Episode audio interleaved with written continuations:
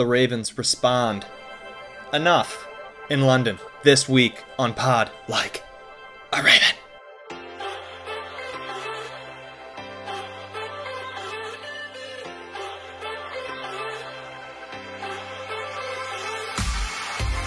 Well, a game that followed a similar path to several from this season.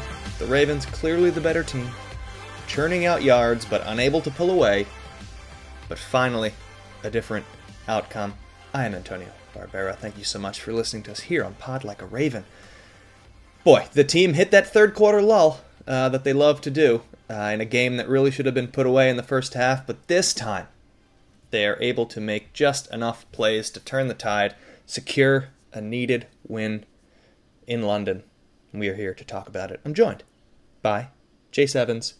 Jace, how you feeling after the, the European uh, location, score, uh, methods of getting points and weirdness, uh, different si- metric system, uh, time change, all that. How you feeling after a London win? Um, kind of the same in many ways. I mean, I'm not certainly not as distraught as uh, I was in the immediate aftermath of last week's absolute disaster against the Steelers, but I don't know if I feel especially better about the state of the Ravens. We'll kind of, I think, be unpacking that uh, throughout the course of the show, but uh, yeah, certainly better to win than lose. Obviously, went a lot better than the last time they went to London, which was one of the worst losses in team history. So, you know, I had a nice day. I woke up, drove over to the parents' house. We did a little brunch, watched this game. So that was nice. And it, I will say, kind of nice. You know, I've kind of gotten used to watching football starting at 10 a.m. out on the West Coast, now back on the East Coast. Uh, kind of nice to have the, you know this game and then another game and then another game and then another game. So that was kind of you know fo- full of football Sunday. So that was nice. But yeah, as for the state of our favorite team, I I, I still don't really know what to make of make of these guys. Uh, there's some good, some bad, but yeah, just kind of moments that leave you scratching your head too. Jace, were you on the West Coast for the other London game, or had you not? I was, and I did not watch a second of that. Didn't make think. it for that, but 6 a.m. wake up. Yeah. Uh, well, yeah, good. Nice to have you back on the on the East Coast for a, a more manageable uh, time, uh, and then also on the East Coast, Tim Horsey. Tim, uh, how you feeling after after the weekend? Oh, better than the Steelers game, but I don't know how much better, as as Jace mentioned. Um, I had to watch this game in a very unique way. Um, so Carly had a friend who uh, needed to move, and it was supposed to be originally scheduled for Saturday. Some things came up, and the move got scheduled for Sunday, moving out of uh, her apartment. And you know, I already offered to help. I wasn't going to bail at that point. You can't do that, obviously. Wasn't going to do that. And so it was basically just went on uh, blackout mode.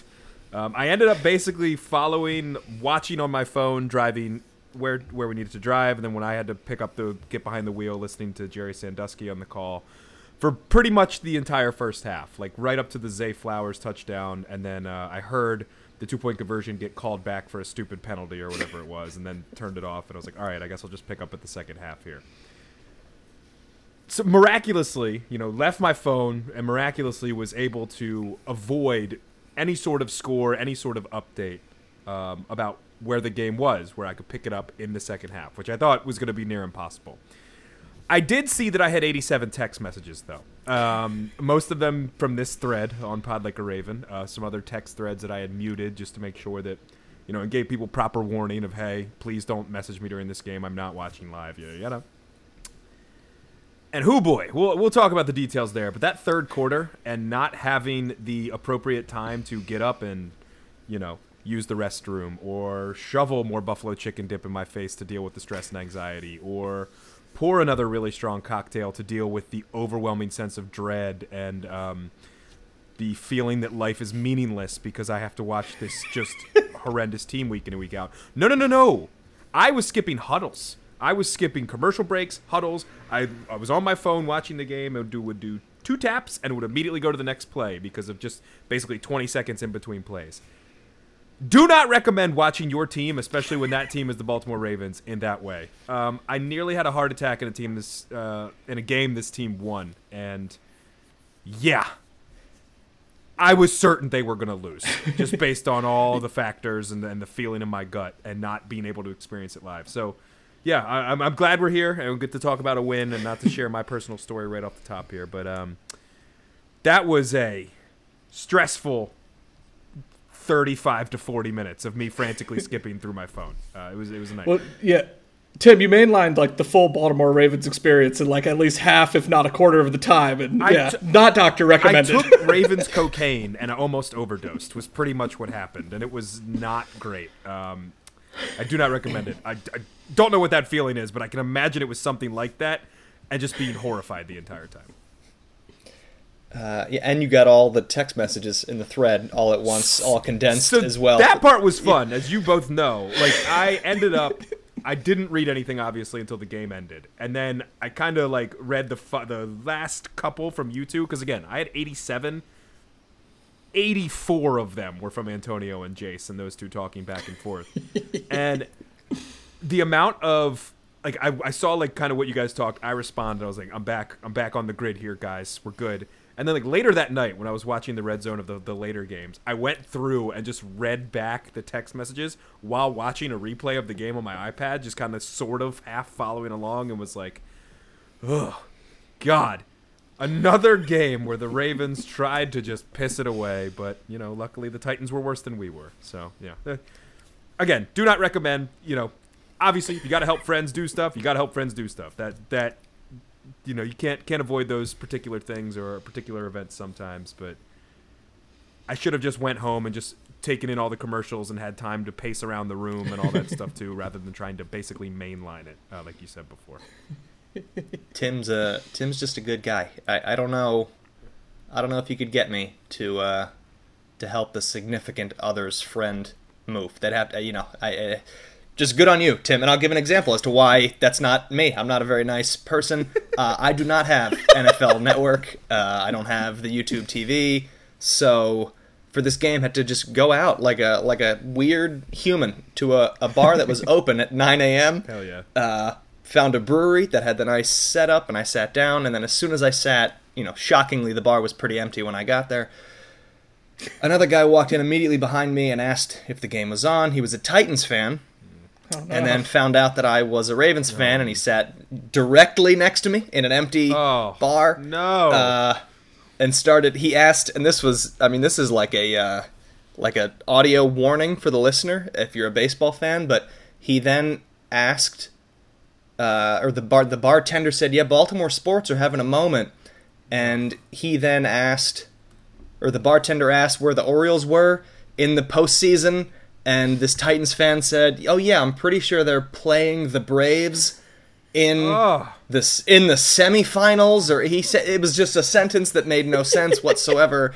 And so at that point i knew that i just needed the face has got to just go from the television screen to texting the thread. That's i think part of the reason that there were uh, 84 text messages because then he tried to talk to me a few times it was just the he just head you know head down uh, and just and just bear bear down and get through it so it was a an interesting morning I can Um, definitively say your experience was worse than mine. Like definitively, that is worse than what I had to do. Uh, because it's a London game, so it has to be weird. All those games are weird. This game is weird. Atmospheres are odd. Uh, and the Ravens and Titans kept right in line with London games being kind of hard to figure out. They trade field goals uh, early in this game, and then the Ravens score, I'll say, on five of the first six possessions in this game, cannot solve the red zone, and have an 18 3 halftime lead. Uh, I, I have one incredible stat, and then we'll, we'll kind of break down the first half a little bit. But the field goals in this game went as follows on fourth and one at the Titans 23, fourth and four at the 10, fourth and goal at the 5, fourth and goal at the 2, and fourth and 1 at the 19. I texted that John Harbaugh's a broken man because this is not the Harbaugh that we have uh, learned to love and hate uh, in the last four to five years. And I was shocked by some of these decisions. Um, but but Jace kind of talked me talked me down a little bit, explained it a little bit that uh, first of all these are not the 2019 Ravens, and maybe just a conservative approach in a game where you just want to stack points and see if the Titans can can catch your number, right? Just keep it with stacking points without actually making the, the glaring mistakes as, as much as possible. Yeah, and, and I kind of thought to maybe playing into to, to his mindset was just the disaster that was last week. You know, no points after halftime. You have the end of half disaster. Um, obviously, Lamar throwing the pick in the end zone that cost points last week. So it seemed to me, because I completely agree with you, I, we would have. It was kind of shocking in some cases to not go for any of these fourth and goals, uh, the the goal to goes especially. But yeah, it just seemed to me like I, I, he just seemed to lack any kind of faith in his team to execute, which you know is also kind of on him. But uh, in this case, I yeah, I was fine with them settling just because it seemed the way the game was going that the Titans just didn't have much juice, especially in the first half. And you're like, just get keep getting points, and you should be okay. And it barely worked out for them. So that's obviously what the concern long term is. Uh, I mean, the big difference between this game is, I think, uh, Tim, you might have mentioned it. Just the Titans aren't as good as the Steelers, but like the, we left the door open, the Ravens did for them to steal this game. Um, but yeah, it's just the the lack of execution in the red zone, and it's weird because like you know, for all our talk of like this being a new offense and stuff, they started off as one of the best red zone teams in the NFL this season. First four weeks, they're 12 for 14 uh, in the red zone um, in terms of converting for touchdowns. Uh, 12 touchdowns, two field goals. They get points every possession. 12 for 14. They're two for nine the last two weeks. That number's via Jeff Zrebiec, and uh, yeah. So I don't know. I maybe that last week's problems spilled over into this week for Harbaugh in terms of the decision making. I was, as I said, I was mostly fine with it. Um, but yeah, I mean, just big picture, you, you got to get some of these into touchdowns because you're just not going to beat teams that are better than the Titans if you can't get, you know, better than a two for nine number. So that was annoying. And now we have a multi week trend of this happening where, like you said, they move the ball all day, pretty much. Uh, you know, aside from a blip we'll get into, uh, they were moving the ball, and then just disasters of various, mostly small disasters, but they stack up, and yeah, then you.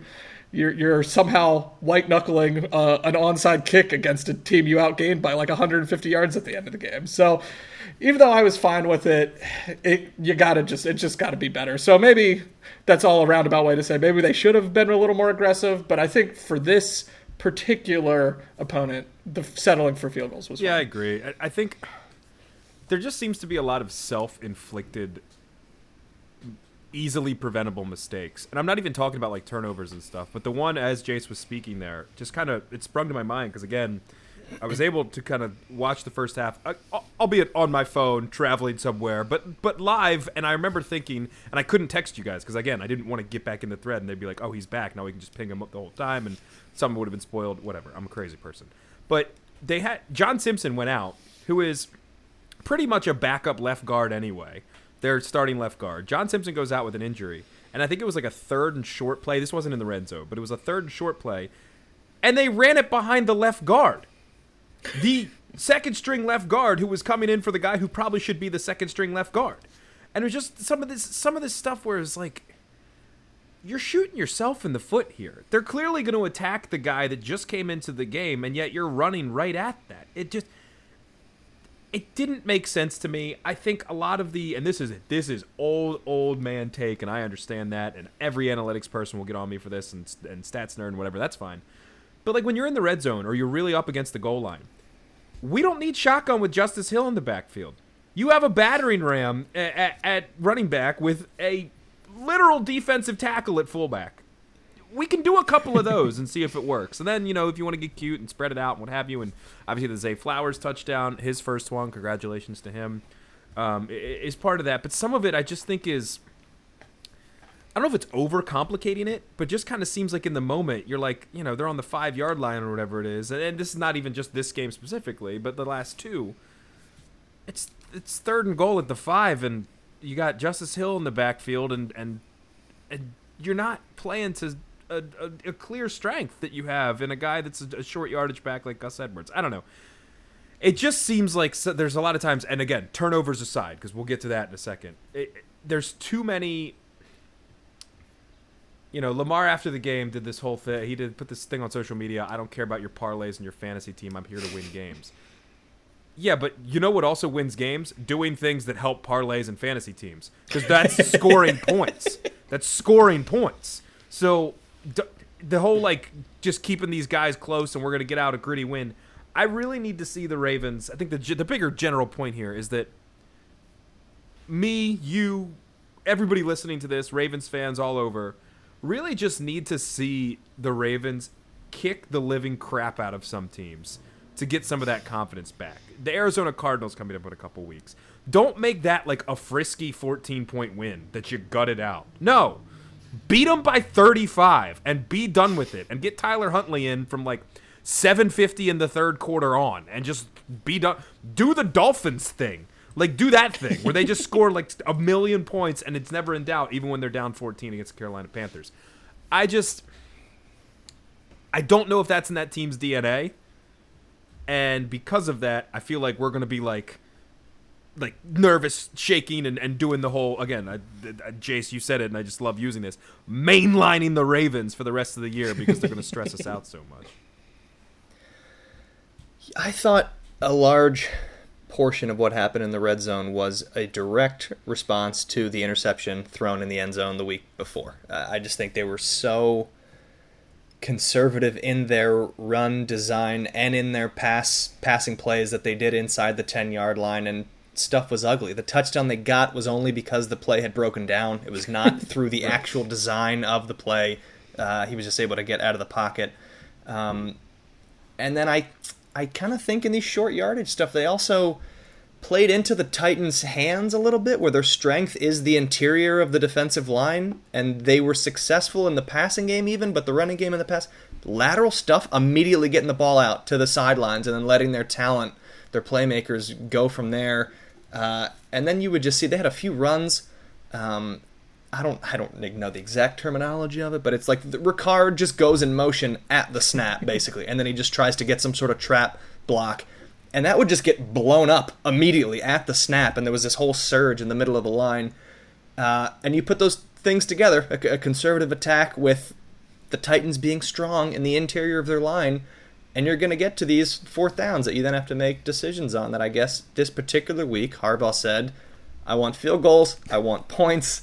Um, and I guess it worked in a kind of a sick, twisted way. It worked just just just enough.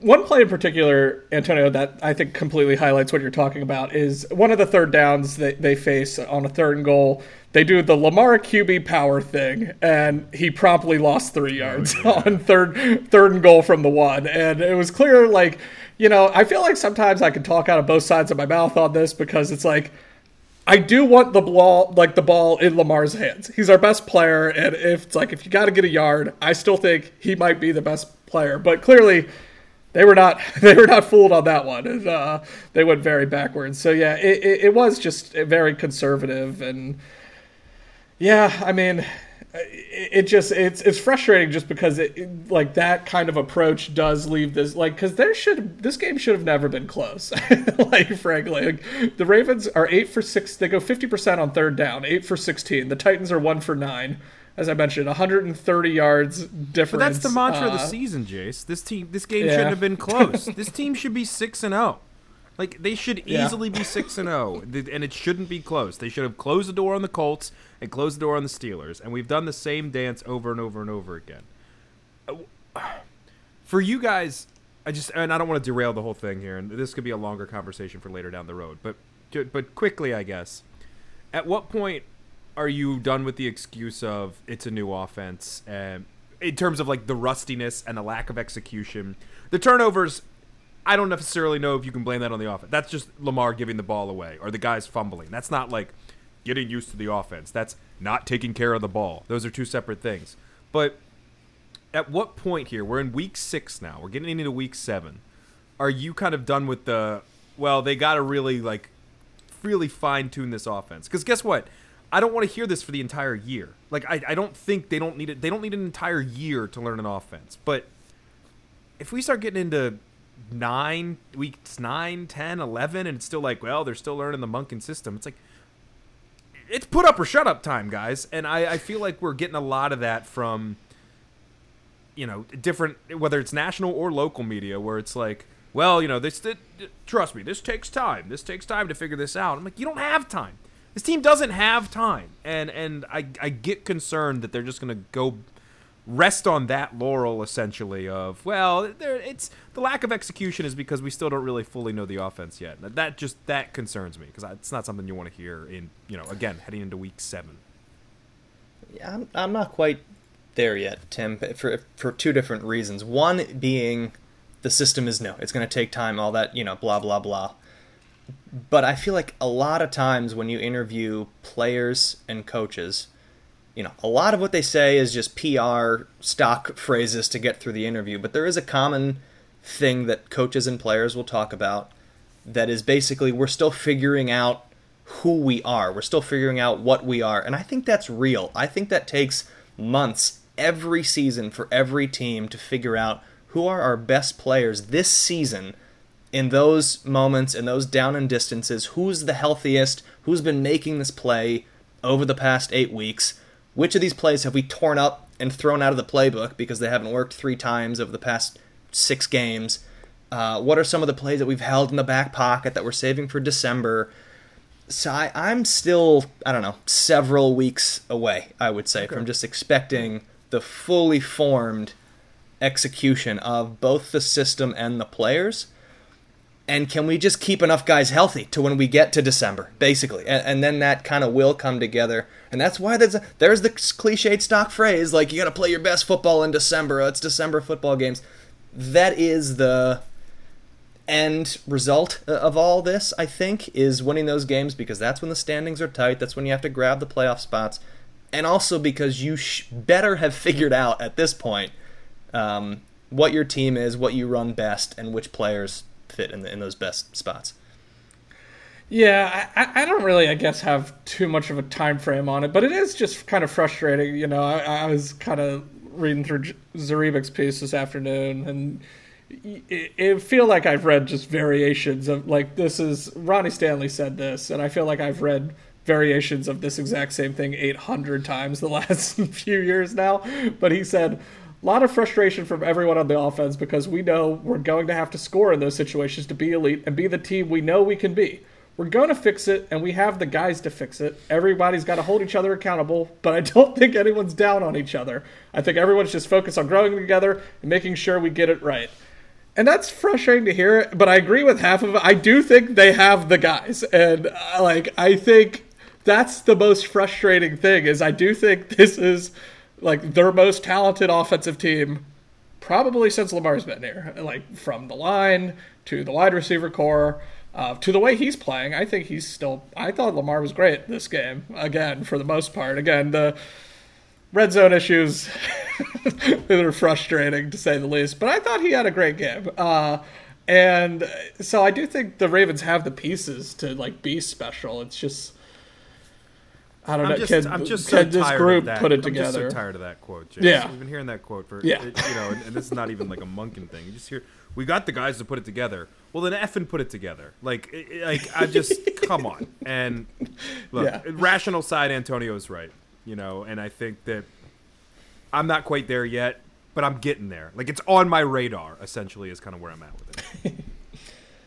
All right, let's continue on uh, in the specific game that we're looking at. I, I want to get to the second half, but I also want to do one possession at the end of the first half. Well, let's say two uh, at the end of the first half, uh, because one of my just John Harbaugh is a broken man uh, parts is this last drive, s- substantial drive that the Ravens have in the first half, where they get the ball with a minute and 47 seconds and all three timeouts at around the, their own 20, maybe their own 17 yard line they go run, run on their first two plays, lose an entire minute, but they've gained 10 yards roughly. So now it's okay, now we're go, which a lot of teams do, and I hate. It's the like, let's just see if we get a first down, and if we don't, the clock is run. But you're kind of you're like in between. You you don't don't end up doing either thing well. I feel like as opposed to just make a decision and do one or the other. So they get 10 to 15 yards. They were now at 45 seconds instead of a minute and 47. They've run two plays. They're able to get to midfield. They get to a fourth and three. with 12 seconds left on the Tennessee 46 yard line. And the announcing crew is sort of like, ooh, Tucker's looking to come out. He, he made it from that spot, but maybe they'll just go for it and see how it goes. And then the punt unit comes out, and I think everybody, uh, it's cross continental confusion uh, when that happens. And they go for a punt.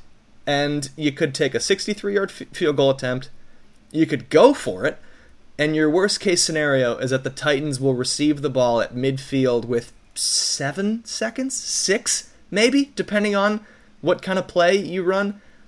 I was baffled by this decision. um, it was conservative week for the Ravens, I guess, and this fell right into that. And then Harbaugh is just bailed out, as as bailed as he's ever been in his life, because the punt is muffed.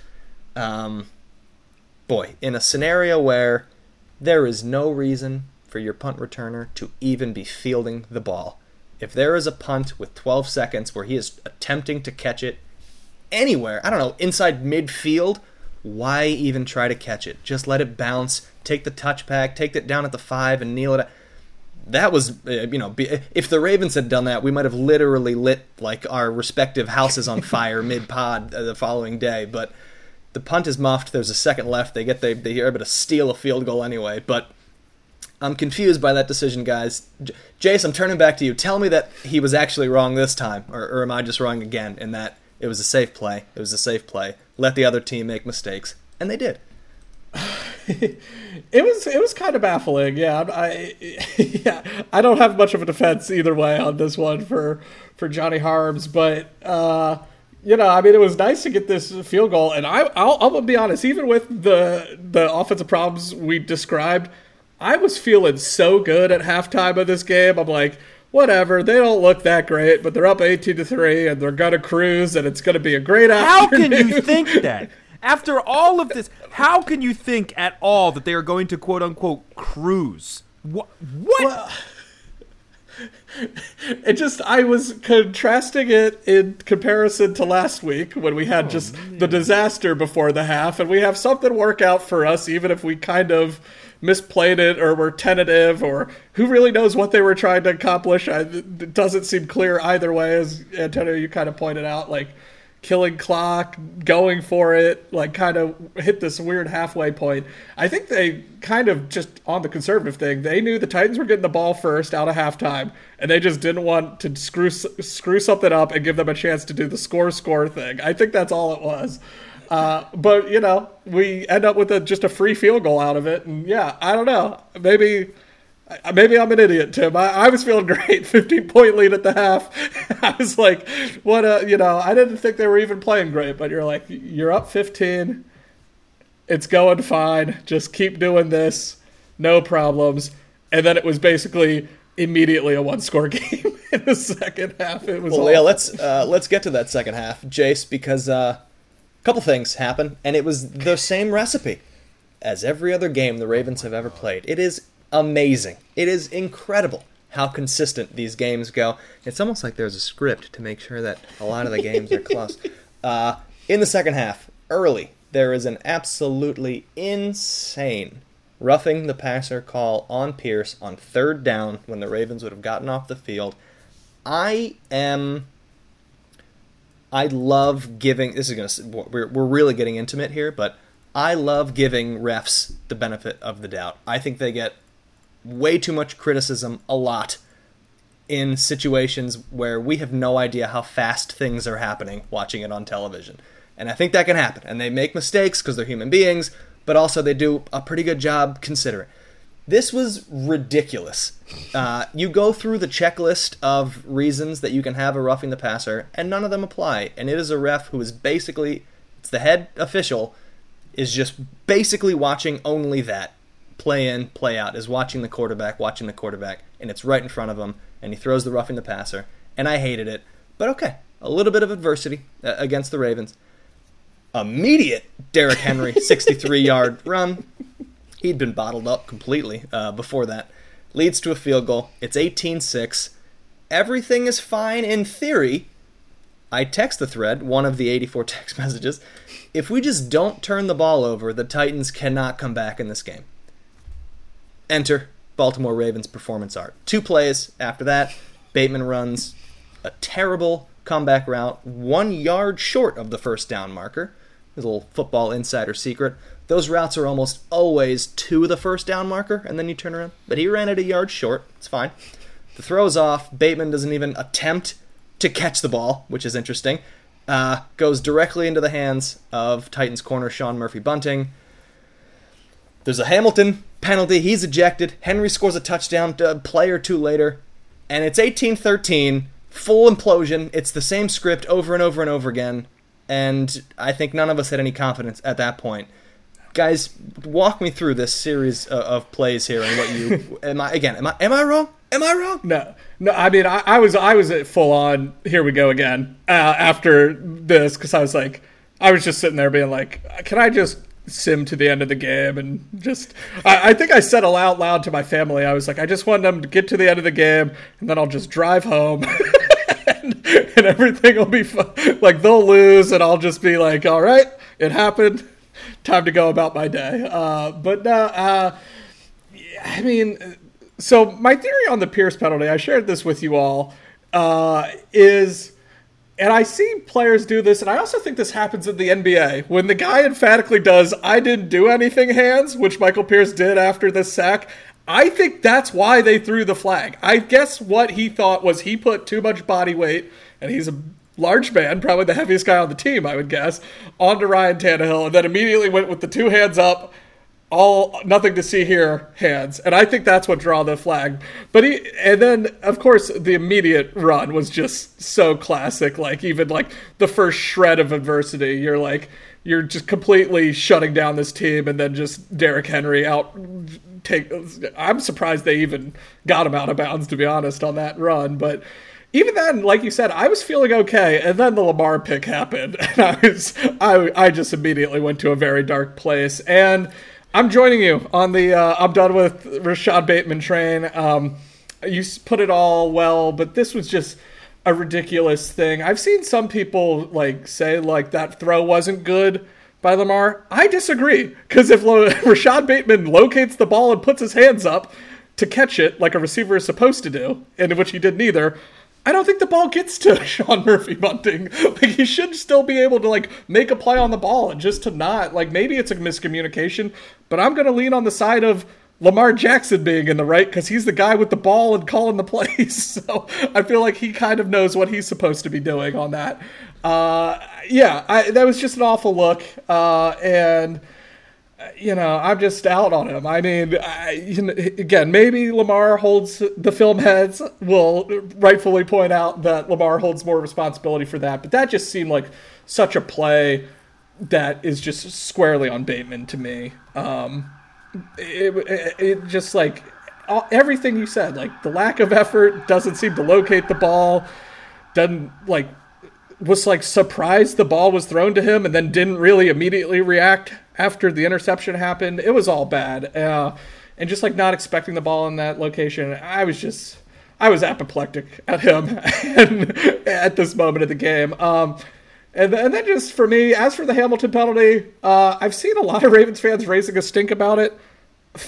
I get it. Like you're not going to more blatantly headshot a guy in in the league and you know they've re- kind of revised these rules and stuff and they're like yeah he wasn't trying to hit him in the head. It's like well he did. And this is a results business and uh, in the nfl it doesn't really matter what you were trying to do. It matters what you did and what he did was hit chris moore in the face with his own helmet. Uh, so you know that's a penalty. That's an uh, the ejection. It is what it is. I wasn't surprised. Uh, I don't know. Um, yeah, I was fine with it. I've seen a lot of Ravens fans kind of, I guess, more the injection side of things, but I'm not even kind of surprised at that because that's about as blatant as a headshot gets in this day and age. So, um, yeah, I know. I know it's hard. I know it's hard to like adjust your body and stuff, but he nailed him in the head with his helmet. Like, I don't know what the refs were supposed to do there. So, um, yeah, I wasn't surprised by that, but to just be back to back to back, and then Henry runs into the end zone, seeming like being escorted by Ravens defenders who had no interest in touching him, and I was just like, oh my god, we are losing this game. But to their credit, they they salvaged it. They stopped the bleeding, unlike last week. So that was good. But yeah, I, I was I was fully expecting the worst at, at this point. I was sitting outside a U-Haul drop-off area, and I witnessed all of this in about 45 seconds. I kid you not.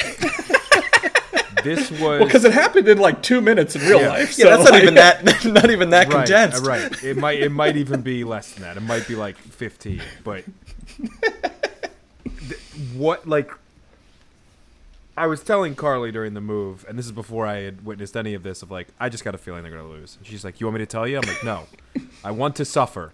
I already have Antonio and Jace on me right now, saying one of you text me individually if it's 44 to 17. I don't want to watch it. They had not. Obviously, they had not contacted me. Um, but I saw the 87 text messages, and then I see those plays uh, you know that happen again anywhere from 15 to 45 seconds in in Tim's real time, and I almost drove a U-Haul into the highway and just and just kept going and, and just released, you know, put something on the accelerator and just kept going. I thought that was it. I thought that was it. Uh, it would have been just me in the car, by the way. Um,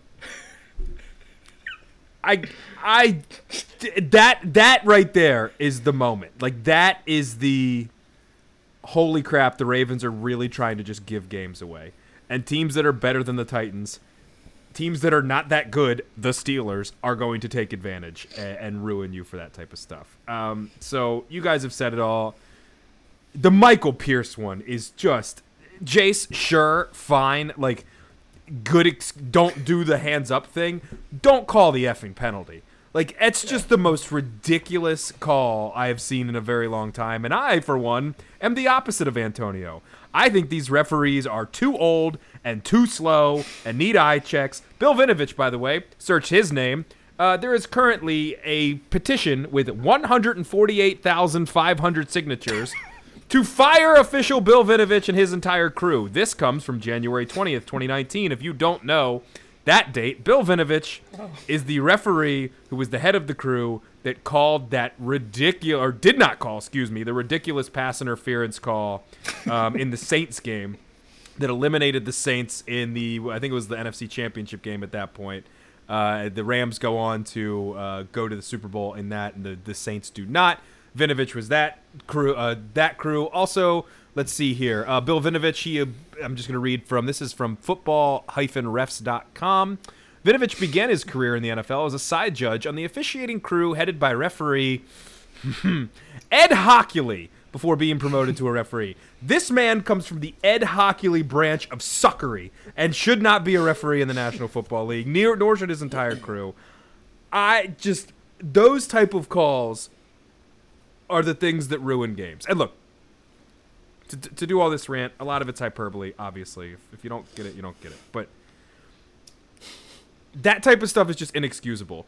And for a Ravens fan, it's even more inexcusable because we'll find ways to shoot ourselves in the foot. You don't have to help us. you don't have to bring the gun. We've got it, and we've got eight toes. Like we will figure it out. don't worry about it. You don't. We don't need the assistance here. And I thought the refereeing, well, from both you know both sides, I think it was just horrendous.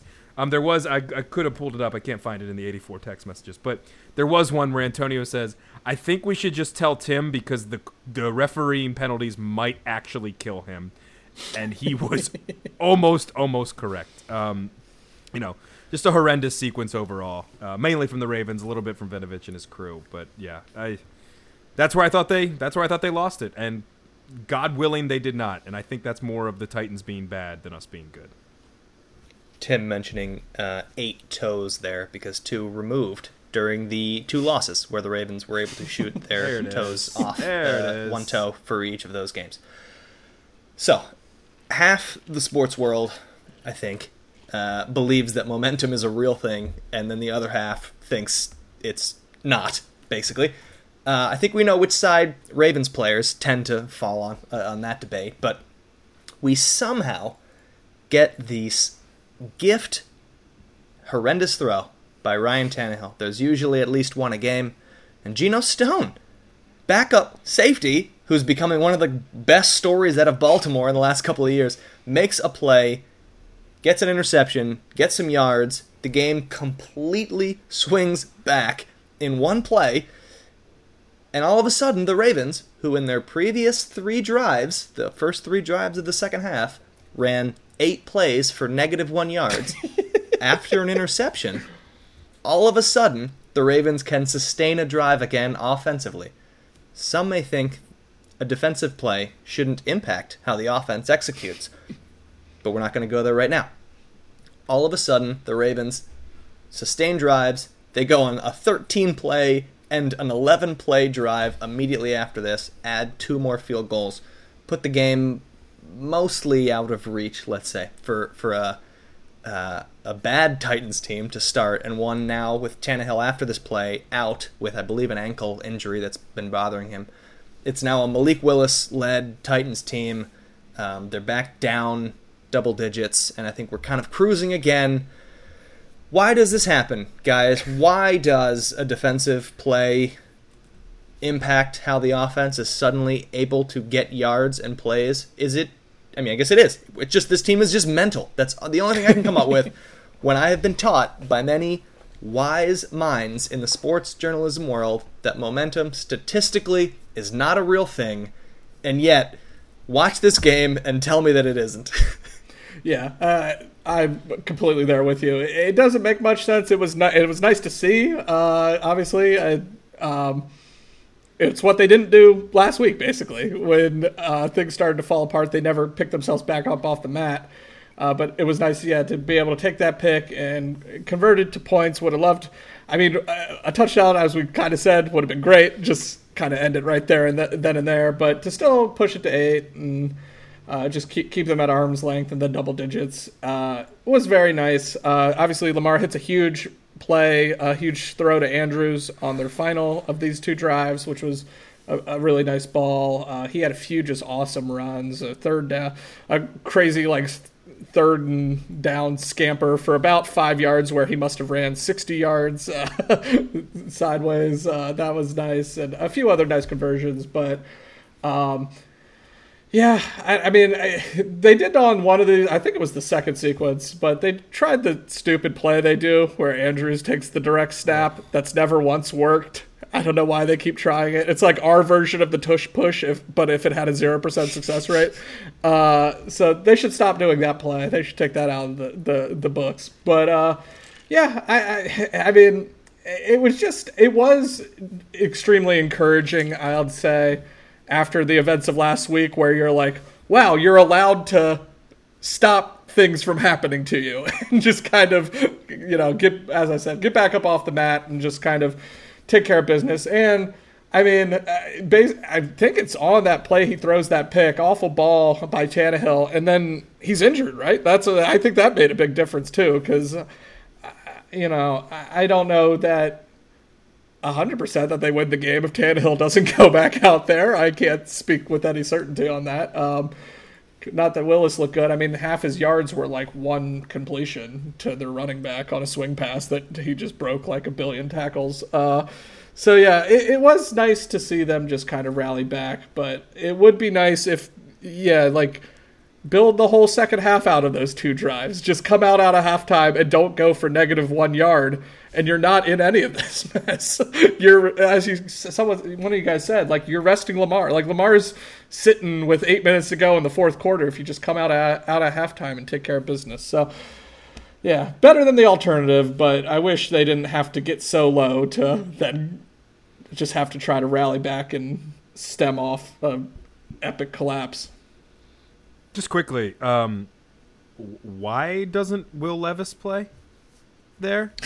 Second round rookie rookie quarterback, and they're just playing Malik Willis, who Vrabel clearly didn't like last season, um, uh, who was a rookie then, second year guy now. They spent another premium draft pick on a quarterback that well, might be a good spot it, yeah, for that's like they just don't play Will Levis. I don't know if he was hurt or something. I could have missed something, I admittedly, but he's the third guy there and it's like why you drafted Will Levis because you didn't like what you saw out of Malik Willis last year. They're starting Josh Dobbs in elimination games, and then all of a sudden, yeah, Malik just comes in. So I don't know. I don't know what goes on with the Titans. I don't think they're a very good football team, but that was yeah, Tim. That was that was fascinating too, and and they, you know, I think he showed his.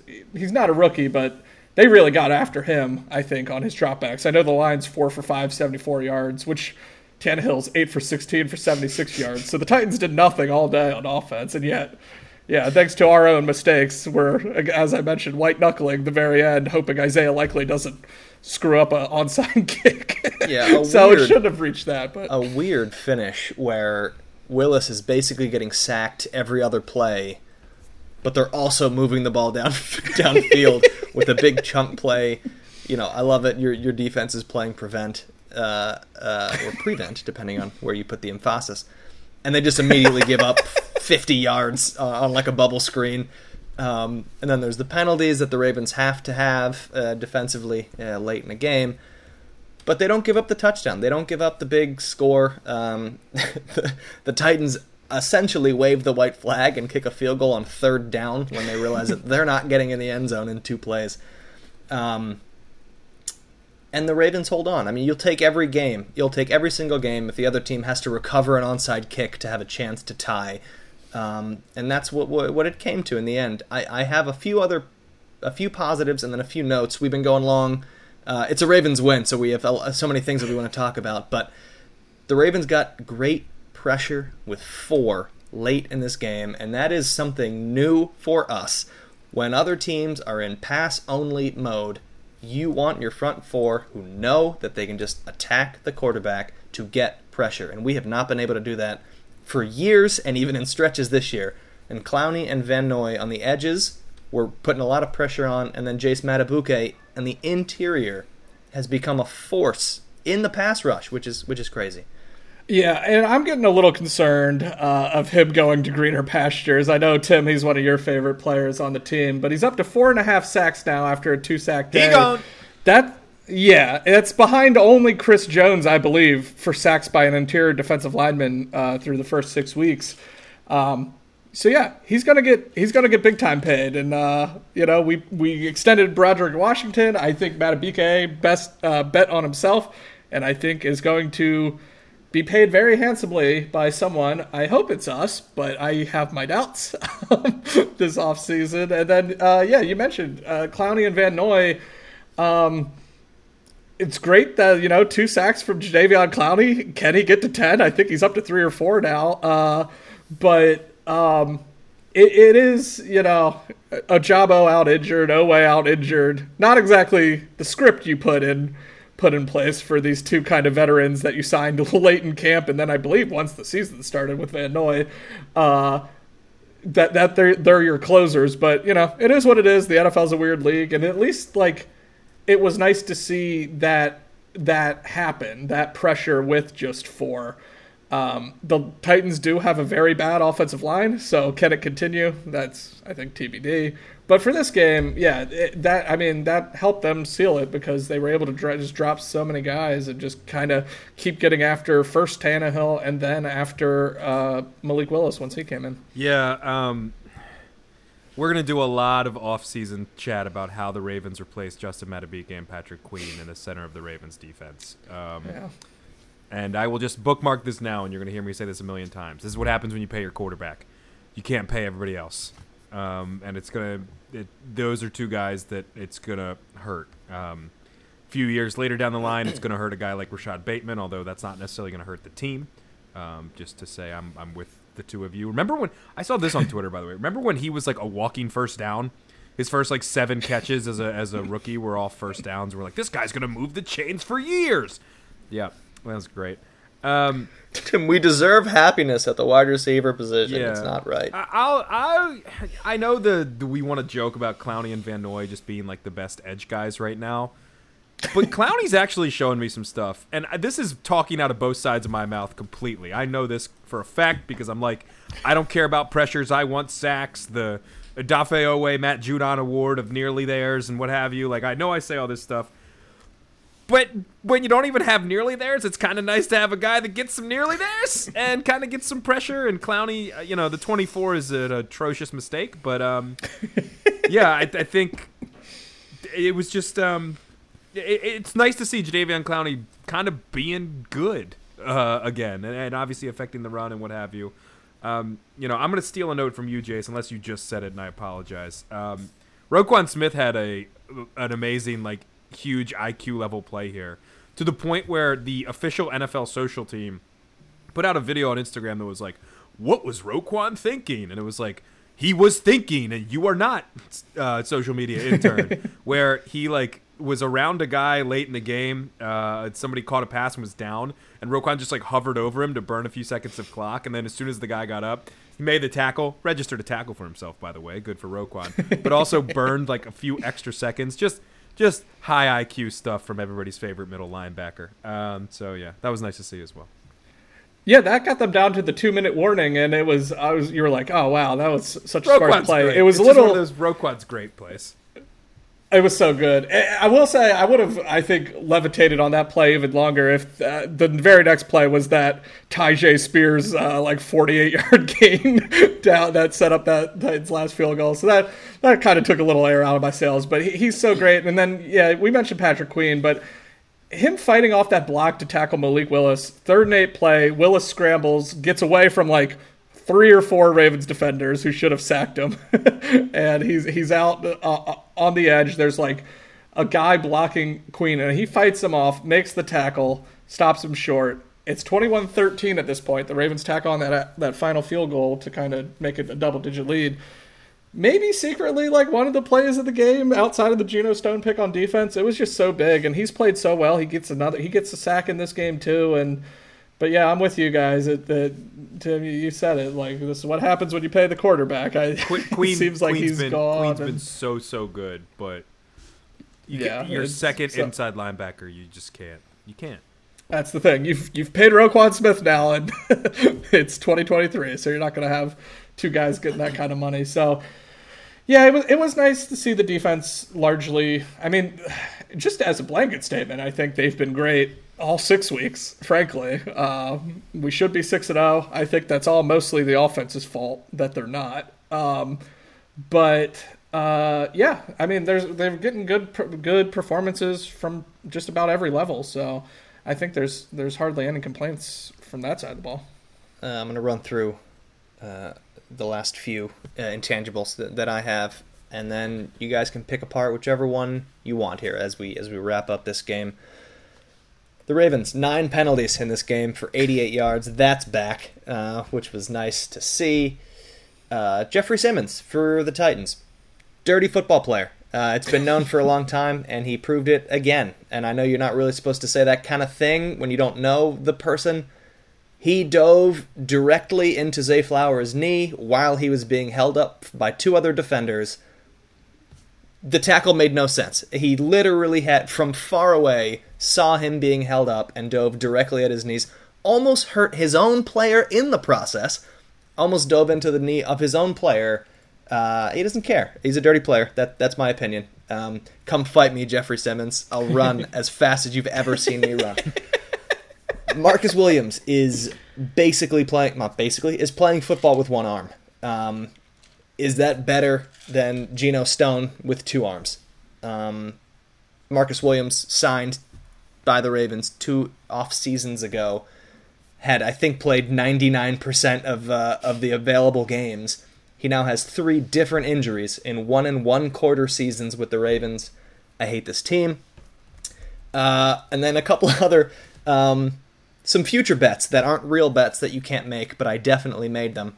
Uh, apparently, the team had an illness, uh, quote, run through the team last week. Uh, but fortunately, it was dealt with by the weekend. So my Lamar gets sick future um, was close to hitting, but it, it didn't hit, uh, at least as of now. However, my slips future, that cashed uh, because Clowney officially mentioned in the post game that he was slipping all over the place in the first half, that the ter- the field was terrible, and he had to change cleats, which is one of what is exactly what my future bet was that they'd all have to change cleats, and he had to change cleats and then played better. Um, the Patrick Queen stuff is tough, man. I cannot believe my own personal turnaround on this player in two seasons, and yet he is the rare player to actually fulfill the he's very young, he's inexperienced.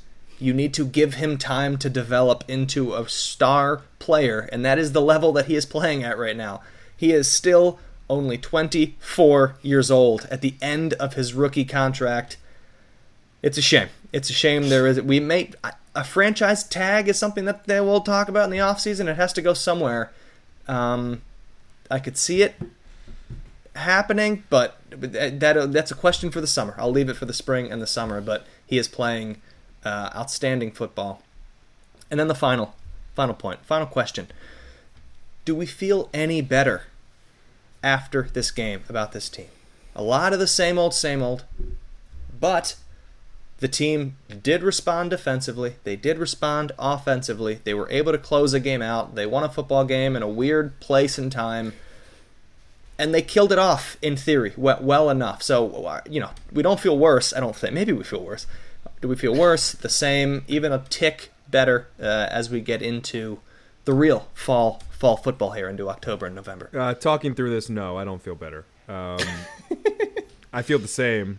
But uh, like I said earlier, I need to see them beat the brakes off of some teams, or win by 14 and, and make it be one of those games where you're elbowing your buddy uh, and not that that Titans fan at the bar. You're elbowing your buddy and you're like, hey, um, you know, that was 14. It was never that close. You know, I, I need one of those, um, and we haven't had that yet. And so for me, no, no, I, I don't. I do not feel better about this team. Yeah, I, I kind of feel the same too, Antonio. And I think it's kind of like in many ways they still sort of played down to competition uh, in this game they still kind of tried to blow it again and i think the reason they didn't is the titans are just a little worse than the steelers everywhere they don't have a player as good as tj watt on the defensive side they don't think vrabel's as good a coach uh, and Tannehill, Malik Willis, I don't know, roughly comparable to Kenny Pickett. They certainly don't have a receiver as good as George Pickens on the Titans, even with D Hop there. He was largely shut down in this game. Um, but I will say, so nothing the Ravens did made me feel better, but watching the rest of the NFL made me feel better about the Ravens. I, I will say, just because we have one of the five to seven best quarterbacks in the NFL, I think unequivocally, in Lamar Jackson. And I think, uh, you know, our defense is pretty good to really good. I will say, like, they're, um, I forget the exact figures. They're like third and fourth in like points and yards against at this point in the season.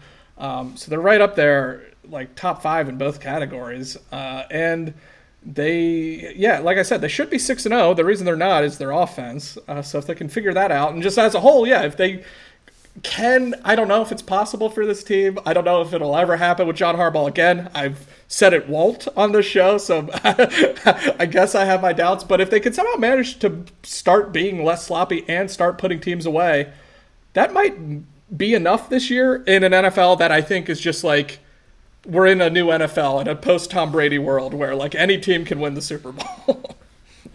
yeah, so let's talk about those teams uh, that ruined ruined some bets, ruined some teases uh, in our picks this week.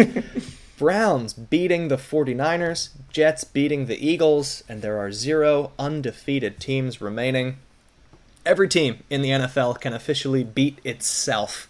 The 49ers missing a 40 yard field goal for the win, making a bunch of other mistakes. Brock Purdy, he might need the Kenny Pickett gloves to hang on to the ball because he was unable to grip a football in the rain.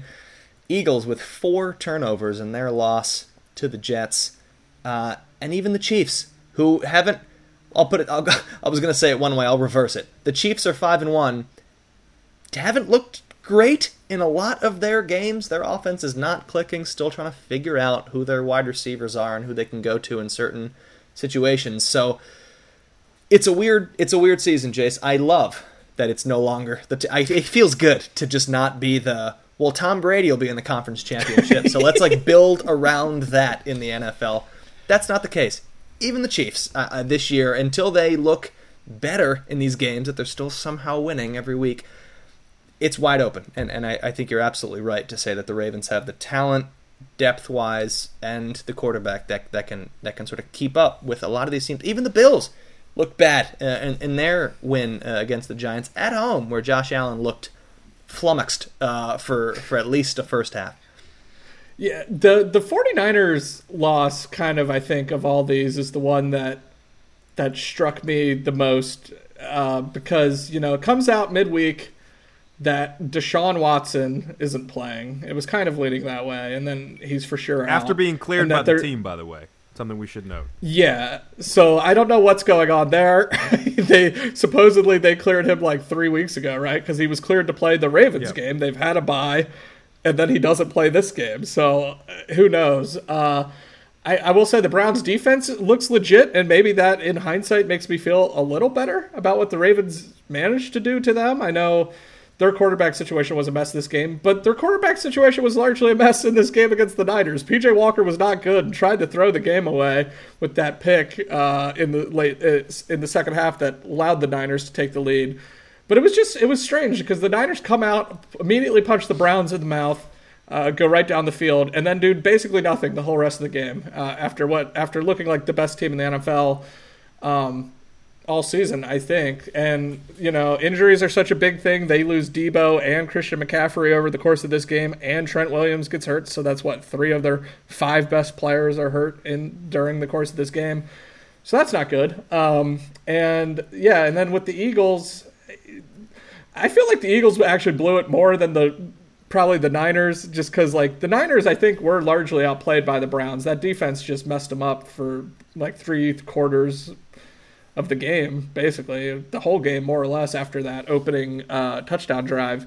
But the Eagles, you mentioned it, four turnovers, especially the last one, the Jalen Hurts pick that just sets up the the Jets go ahead score. Like uh, that was just such a backbreaker when you have a chance as badly as the teams played relatively to still escape with a win, um, and you just kind of give the game away. Uh, I am worried about the Chiefs just in general, still winning all these games and being five and one. I still think I th- still think as long as they have 15 upright, uh, they're they're going to be right in the mix because he is the best. He's the best player in the NFL. I don't I don't uh, I'm not here for debate on that, but uh, yeah, it, it's it's weird and it, it I guess it's just a reminder that you know you, you see the two undefeated teams lose to backup quarterbacks you're like maybe this is just a week to week league and weird stuff happens. And maybe we shouldn't be as hard on the Ravens as we are and yet as we've mentioned many times this we should be the last undefeated team we should be 6 and 0 we should We could be those frauds. yeah, we could be the team that loses at seven and zero to the Cardinals, but no. Uh, um, yeah, it, so that for that side of things, it's still frustrating. But uh, yeah, just seeing how what kind of wide open things are a- and. Uh, getting these teams with the losses at least makes you ask a few questions. I still think the 49ers and Eagles are the two best teams in the NFC, and probably going one of them will be in the Super Bowl, I think. But it just at least creates a little a little question of doubt, a seed of doubt that's out there that you can get these teams. They're not invincible. The Eagles have looked not the same, albeit you know being undefeated up until this weekend. Um, you know, as somebody, I've been watching a lot of Eagles this week this year because I have a couple fantasy players, and I was like, oh yeah, I'm just gonna watch a ton of Eagles then. And it just doesn't feel like the Eagles that we watched last year. Um, so I think that kind of came to fruition.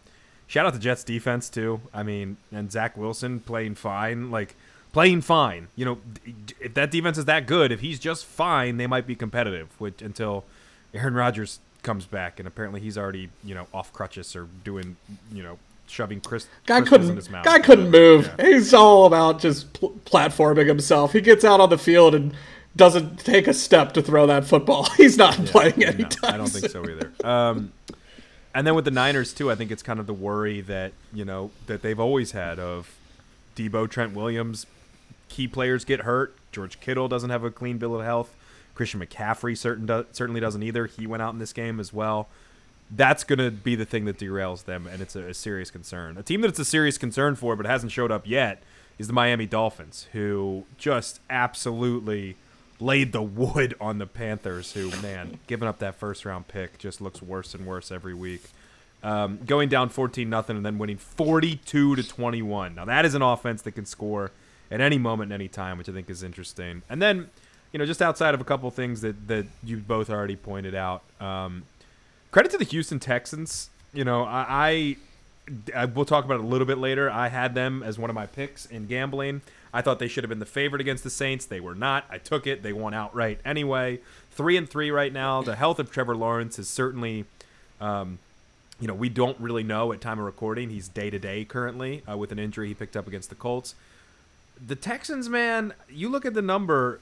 The number is too high for them to win that division. I'll just say that. You know, I'm not saying they're going to, but DeMeco Ryans is a great coach. CJ Stroud should have been the number one overall pick. Uh, you know, we all thought he was going to be after Josh McCown was like oo- oogling him at, at the pro day at Ohio Can't, State. when, when he told him, "Can't wait to see you in Charlotte" yeah, or whatever. Yeah, and said. then it just didn't happen. Uh, sounds like an owner's When the Texans go to play Carolina. Yeah, pretty much. Um, credit to the Texans, and then I'll just do this quickly because it isn't part of my gambling section, but it is part of my real life gambling section, and I need to take a beating for it. Um, I ate the cheese on the New England Patriots plus two and a half. It was plus one hundred. I thought I was going to double my money. Bill Belichick, there's no way he's losing to Josh McDan- McDaniels. This is a kitchen sink game. Daddy's not going to lose to his son, whatever. And I was right up until the final moments um, when Mac Jones, that just absolutely horrendous excuse for a quarterback who was far and away clearly worse than Zach Wilson now. Like, clearly worse than Zach Wilson now. Uh, just takes a terrible safety in the end zone. The Raiders win by four. I lose my plus two and a half bet. Um, the Patriots are really bad. And I'm fine to say, like, oh, they, might just tank for Caleb Williams. This is a chess move all along by Bill Belichick. I think Belichick is kind of just like the, the grandma that needs help crossing the road at this point. It's, it seems like, anyway. he clearly can't build a roster. He certainly can coach, but it, it's not showing over the last couple of weeks. The Patriots are a sad excuse for a football team, and that is something I never thought I would say, um, you know, growing up in the era that we did.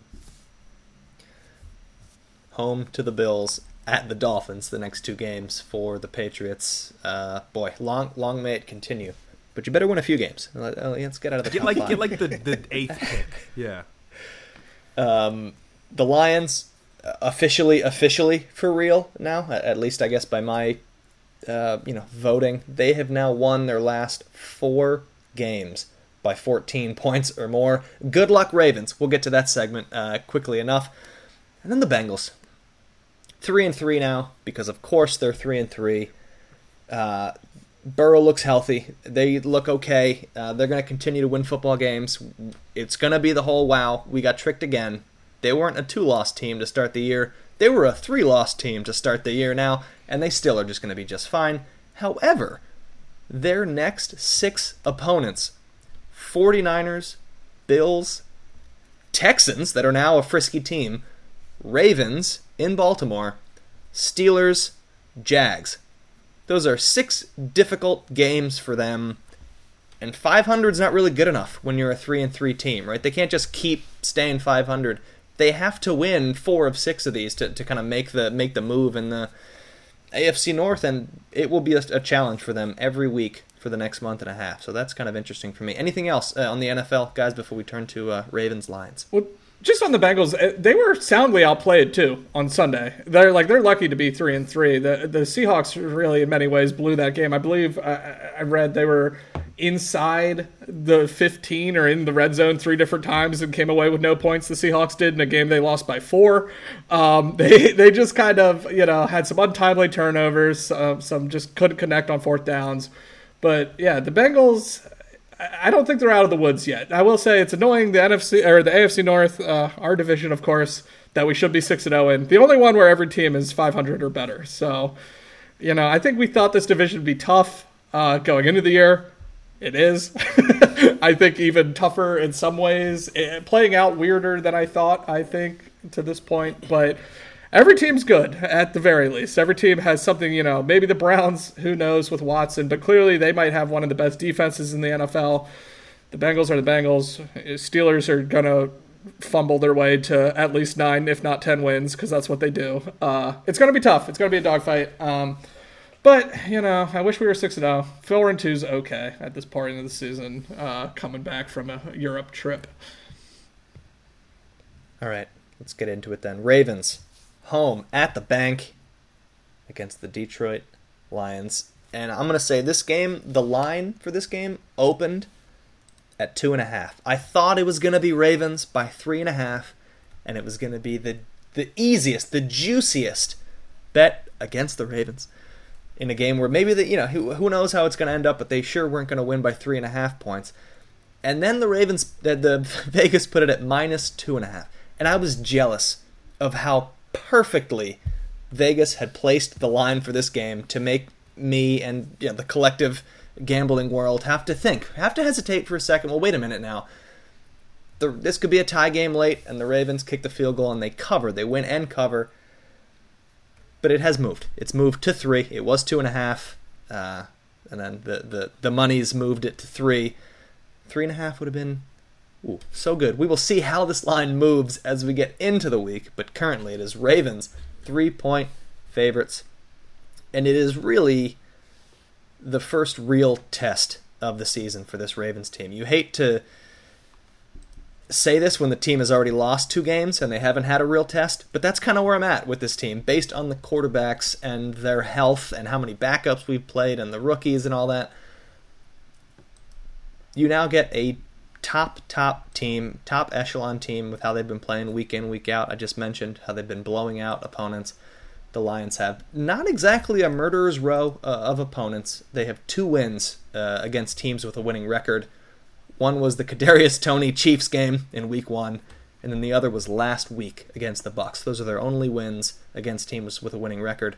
However, uh, you know you're five and one. That's that's nothing to, to sort of shy away from. So initial thoughts uh, of the Ravens having to take on a real playoff, you know, contending team, uh, but with the game being at home.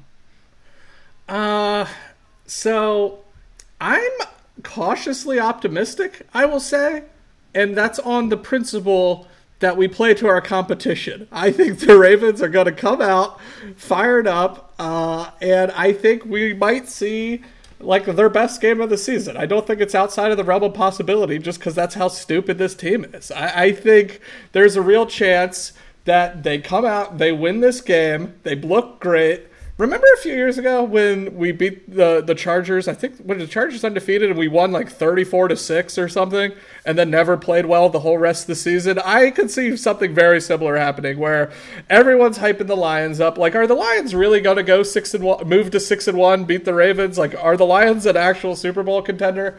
Maybe this is just my entire lifetime as an NFL fan pushing against that idea uh, a little bit. Uh, it just it's hard for me to imagine a world where like the Lions come in and just sort of handle this team. So I think I think we'll play it tough. I think we'll play it tight, and I think they will actually win at the end of the day. Uh, and then they will lose to the Cardinals next week. Um, there is absolutely a real thing of the team that gets G'd up by the national media has a letdown game the following week. Um, and that is going to be the Lions this week. If you've been listening to your stuff, you already know. Eagles lose, Niners lose. Are the the Lions the new team in the NFC? That'll run. Well, as we're recording, the Cowboys are playing tonight, so never mind. The entire A and B block for all of Tuesday Sports Center and other shows that you might watch is going to be Cowboys. But after that, it'll be the Lions. And are the, is this team, you know, for real? They face a real test in the Ravens. This is the new game of the week. Da da da da da. And um, I'm not here for being the game of the week. I don't love it, um, and I don't feel great about it. I look. I could totally see, and obviously, I would like to see Jace's plan come to fruition. Uh, the part about the Lions, not the Cardinals part, because if it does come true, that will totally happen. But you know, we're not going to do that on this episode of Pod Like a Raven. I just a team coming back from London, who, if you look around social media and stuff, is treating this like a win you know, like this ultimate. Um, we gritted out this performance in London. Time to go home, back to the bank, and not being like, yeah, well, we got to clean some stuff up. You're not hearing a lot of that. You're hearing a lot of gritting out a win, finally getting back in the books, and not like, hey, there's some things we need to fix. The Lions will expose those things. The Lions are a tough nosed team that don't make a ton of mistakes and fight like hell for their coach, Dan Campbell. Uh, they have a guy like Aidan Hutchinson who is TJ Watt esque um, in terms of a disruptive pass rusher who will make you pay for mistakes, like Alex Highsmith and T.J. Watt, uh, both uh, for the Steelers a couple of weeks ago. I just, I personally think the Lions are a better football team. I really do. Um, that being said, if the Ravens can get to Jared Goff, they have shown no evidence they can really get to quarterbacks. But if they can get to Jared Goff and knock him off his spot and not give him time to throw to the likes of Amon-Ra St. Brown, Josh Reynolds, and oh, oh, by the way, Jameson Williams, who is starting to come alive, and Sam LaPorta, who looks clearly like the best rookie tight end in a stacked rookie tight end class. Um, if they can expose the lack of a potential run game for the Lions, it looks like both David Montgomery and Jahmyr Gibbs are going to miss. David Montgomery almost certainly. Jahmyr Gibbs might miss as well. You force it. You force Goff to win the game. Can he do that? I think he can, but there might be something there. The Ravens coming back from London too, like the jet lag, not jet lag, I guess, because uh, you're going back in time, but whatever. Traveling back and not taking your bye week and, and playing immediately again there's a lot of factors in a lot of different ways here. I think it would it, it is what makes it an interesting game, and and I'm talking in circles a bit. Simply put, I think the Lions are a better football team. I think they should be favored, even if it is away from home. And um, yeah, I I could see the Ravens winning a close one, but I I'm not super confident as of yet. Again, like I said, like we said at the end of the recap segment, I need to see them beat the brakes off of a team to kind of regain my confidence going in. Um, this will not be that week because win, lose, or draw, it's going to be tight. Yeah, I, I don't think that either. But offensively, I do think they're going to move the ball. I think they are going to score some points. The red zone issues, I, you know, split the difference uh, once they get into the red zone with how they execute there. But I think the test is going to be defensively. We have a unit that has looked great over long stretches this entire season, even dating back to the last half of last year here's your opportunity to put it up against an explosive offense. The Lions fourth best in the NFL in terms of yards in, on offense and points uh, on offense. So you know, put it's going to be put to the test. Uh, uh, Marcus Williams lo- seems to be that he will be out uh, uh, for this game with the hamstring injury that he picked uh, up in London. Yeah, Har- Harbaugh said he's he. John Harbaugh said today he's considering him week to week, so that's not great. Um, so, so, read between the yeah. If if yeah. one of the listeners is able to speak Harbaugh better than us, uh, you know, read read and figure that one out. But uh, unlikely to play. But Geno Stone, who has only made plays while filling in, uh, you know, at, at various parts of the season, he'll get he'll get the call there. But this is the test. If you want to be an elite unit, you have to handle the best offenses, and you're going to get it with the crowd noise behind you. So, I, I mean, it's it's so simplistic, but I see the Ravens offense putting anywhere between 24 to 27 points up in this game. Can you hold the Lions to under that? Can you make them kick field goals? Can you put them into fourth and fours where they decide to go for it, you know, in into Ravens territory, and you make some stops there? Um, but otherwise, I think it's going to be I think it's going to be tough. I think the Lions have proved it over enough games um, I'm, I'm taking the Lions here. I, I said it last week that I was going to take the Ravens in the Titans game and then take the Lions in the game after that because that's what this team has been. And I'm sticking to it, even without that, that little extra half point that I so would have loved. Um, but I'm taking the Lions plus three. It's frustrating. Uh, a chance that the Ravens win this game by a point or two uh, with a late field goal, but unable to cover. So I, I am taking the Lions plus three, and, and I'm curious where you guys are going to end up here. Uh, well, I, I said I, am picking the Ravens to win, and I'm I'm still taking the line. I'm taking the Ravens to cover as well. They can't lose on T Sizzle Ring of Honor Day. uh, you know he's going to be there. He's probably going to be wearing like a gladiator helmet or a Bane mask or Can something. We get him a uniform? I'm sure. Well, that would be nice as well. Uh, but um, yeah, I don't know. I, I just uh, you mentioned all like the matchups, Antonio. It is fascinating how like directly you, you look at the the sort of matchup how directly even they are. You know, we're uh, the Lions fifth in pass yards per game.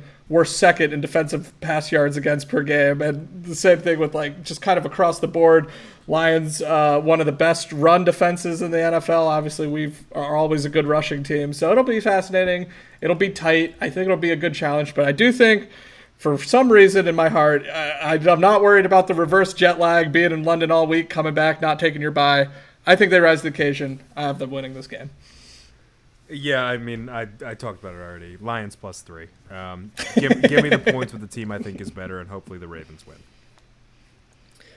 All right, I'll go through the rest of my picks. Two and one last week. Uh, won the Ravens game, won the Bengals, lost my tees because of those stupid undefeated NFC teams. Nine and nine on the season, uh, and we're ready to soar uh, like like the Ravens of old uh, with this week's picks. Uh, Lions plus three.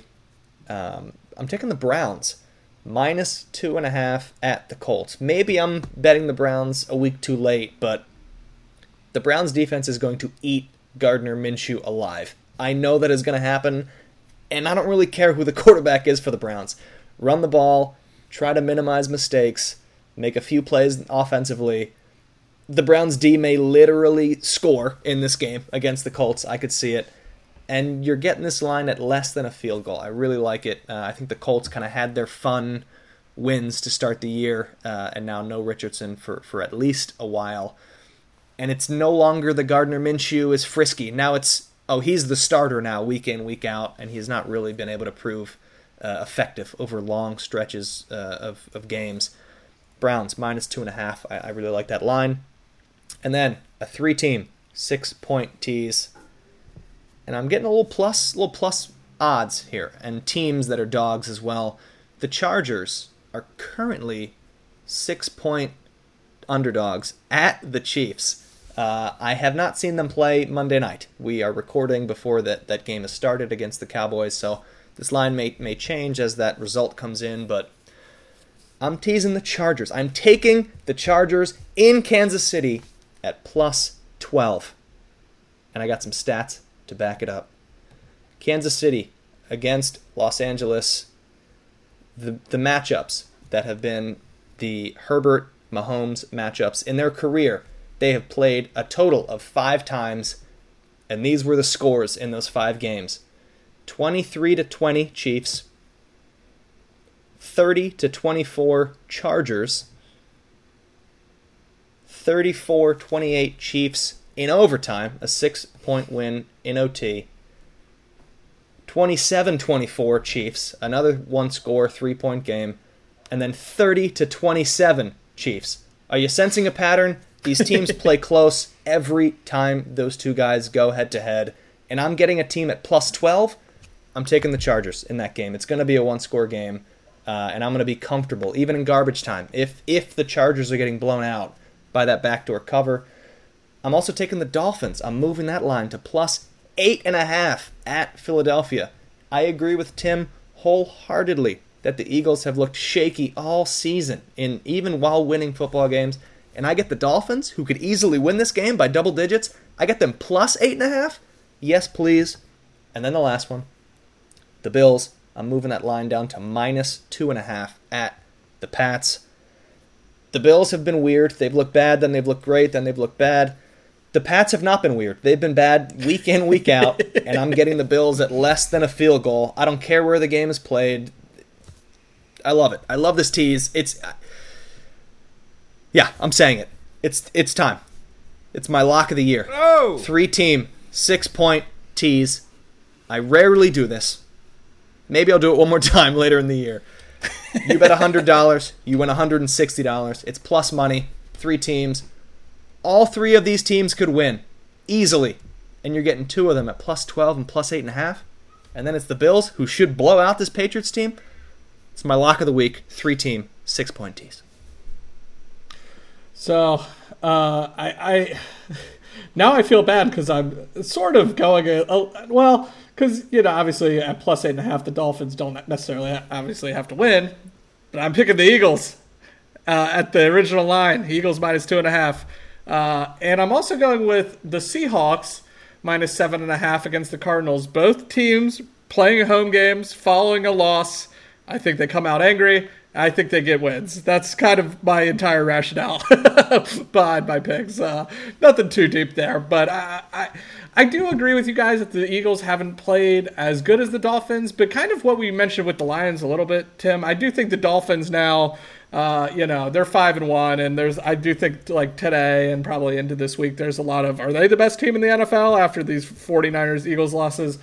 I wouldn't be shocked if the Eagles kind of come back and and just kind of make an answer at home. I still think they're one of the best teams in the league, and um, and I didn't even think you know Jalen Hurts wasn't great. That pick was so bad, but I thought he's actually been playing well the last several weeks. I mean, he was awesome against the Rams. Um, and, then the Seahawks, when I originally looked, this line was minus seven. I felt more, a lot more comfortable with it. That seven and a half, it's starting to get a little sketchy. But I think the Cardinals are hitting the point where I don't know, like they're feisty, but they kind of always end up losing handily at the end of every game. I, I, and I don't know necessarily if people have noticed that. Uh, you know, they're still one in five, as competitive as they might be. I don't know if they're gonna go up into Seattle and kind of hang. So I'm riding with the Seahawks. I think, as I mentioned, I think when we were talking about the Bengals, they should have won this game. They're probably pissed off at how they how, they blew it in Cincinnati. Um, so I, I, think the Seahawks bounce back because I do think Seattle's a good team, and that's obviously a hard place to play. And and I just kind of think the Cardinals are starting to sort of show their cracks uh, in the foundation of the team. Save that point on the Seahawks because we'll get to that in a second. Before that, uh, one and two last week for me. Uh, won Texans as I mentioned before, lost Eagles and uh, Titans. Obviously, ten and five on the season though, so feeling pretty good. I did miss a week um, where I wasn't on the show, so that's why I have less picks than Antonio when keeping track there. But feeling okay so far of how this has started to work out. I've already got Lions plus three. I legitimately do not like this board at all. Um, you know, Antonio's hitting plays of the year over here, teasers of the year, and I'm just kind of like holding my nose and making picks. I'm going to take Mike Tomlin off a bye as a dog. Uh, Steelers plus three away to the Los Angeles Rams. If you haven't heard, the, the Rams might be without their top two running backs in this game. I know Cooper Kupp is coming back. I know the Steelers aren't great, but look, it's plus three. The Rams, the Steelers will find a way to hang in a game, even though it's it'll be 85% Pittsburgh fans screaming "Fire Matt Canada" for most of the game, and then Kenny Pickett will have a drive to either you know they lose by one or they win by two, and it's something like that. So give me you know, Steelers plus three away to the Rams there. Um, I'll just hold my nose on that one and take it, and then I'm also going to go for a tease here. Um, I'll start with the Seahawks there because Jace's points all make ton, tons of sense for me. I'm just going to knock it down to minus one and a half and not have that minus seven and a half there.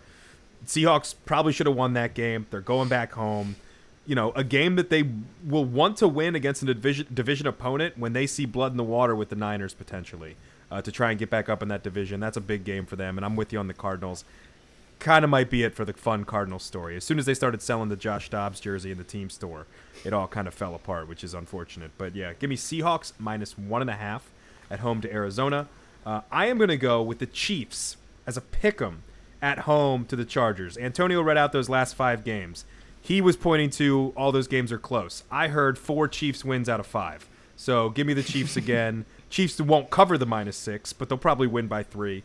Uh, and that, especially at home, again, as he mentioned before, we have not seen the Chargers play yet uh, on Monday Night Football, so they could either look really good or really bad. So this will either look better or worse by the time you're listening to this. But I'm going to take Chiefs pick 'em, Seahawks minus one. And the last part of this teaser I don't love, but I'm going to make the Packers, who were originally minus one and a half um, point favorites away to the Denver Broncos, basically make them the underdog in this and make it plus four and a half Packers away to the Denver Broncos. It's over a field goal. Denver ain't beating anybody by a field goal. I'm probably higher on this Packers team than most, especially after what we saw. What was it Monday night? I believe the last time they played. Um, I think it was against the Raiders, and they looked really bad. Jordan Love did not look like the guy. I watched a lot of that game and I was disgusted by it, but I'm even more disgusted by the Denver Broncos. So if I can get a team that's plus four and a half uh, to you know against the Denver Broncos, I'm going to take it. I think Jordan Love might have a bounce back game. Another team coming off of bye, I believe. I don't think they played this week, unless oh they they didn't they did not play this week. They were on bye. Um, so you know have have a week to kind of recuperate travel to Denver, and hopefully not lose by more than five points. I love the dynamic of the Steelers uh, getting booed during a road game, but it's their own fans yep. booing their own team's offensive coordinator and, and just output when they are taking over that stadium. But um, yeah, I, I love these picks. Plenty of room Tim, for the Chiefs to just win, uh, any and anywhere between you know to one to eleven points. Um, so we'll, we'll make that work somehow. Um, but yeah, that that's it for us. Uh, go Raven. Good luck, Ravens. I don't know. You're, you're mostly healthy. you're at home. Prove it. Prove it to us. Prove that you're a playoff team. This is the, the first real test for them. For Jace Evans and Tim Horsey. I am Antonio Barbera. Thank you for listening to us here on Pod Like a Raven. We will see you next week.